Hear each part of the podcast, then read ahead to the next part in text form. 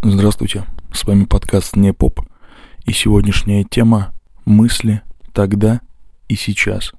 Как видоизменился мир за какие-то несчастные 15 лет?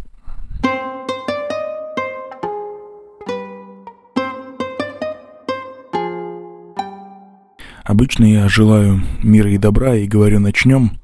Сегодня этого я не сказал, наверное, потому что мой ум очень сильно застлан трагедиями, которые происходят довольно часто в нашем обществе. Это когда молодой человек, пока что, видимо, это были мальчики, потому что мальчики больше занимаются определенным видом деятельности, нежели девочки, приходит и убивает других людей. Сегодня хочу сказать об этом. Общаясь со своими друзьями лет 15 назад, я помню, как мы выходили из компьютерных клубов, просидев там 2, 3, 4, 5, 6 часов. Не замечая, как это время пролетело, и помню по себе. Как будто одурманенные мозги, блин. Но ничего, потом мы приходили в себя.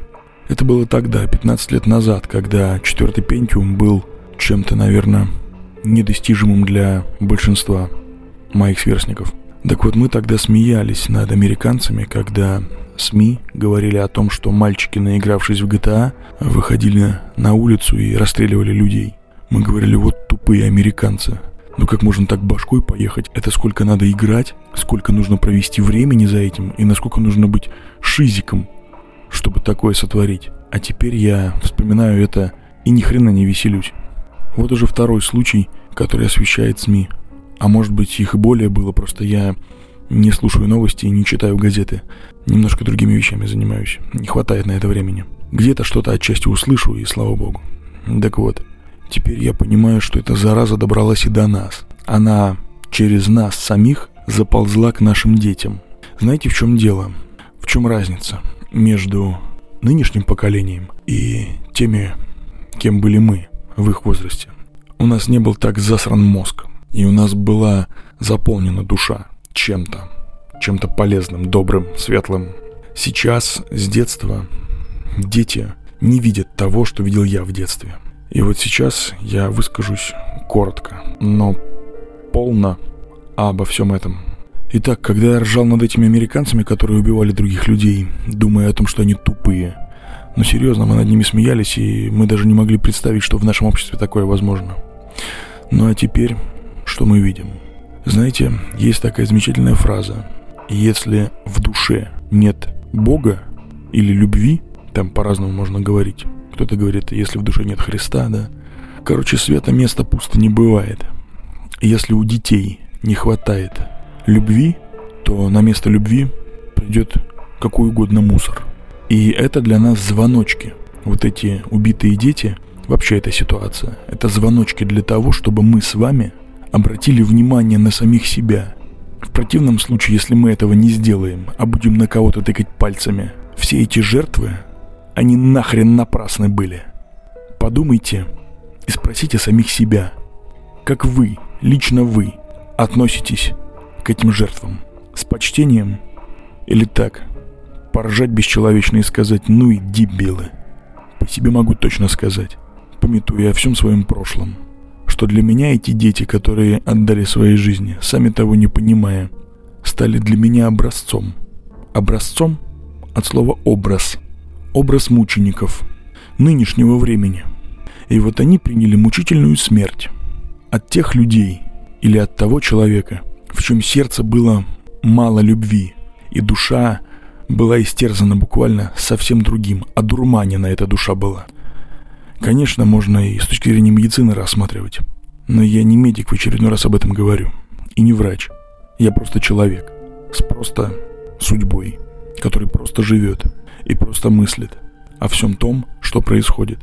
Давайте займемся сами собой. Давайте займемся нашими детьми. Мужики, хорош валяться на диванах. Серьезно. Хорош ставки эти ставить. Хорош в интернете и у телека зависать. Возьмите своих сыновей – Идите на площадку. Начните гонять мяч. Возьмите сыновей. Начните с ними бороться. В буквальном смысле, как умеете, да наплевать. Возьмите своих сыновей. Читайте с ними книги. Им не так будет интересен этот интернет.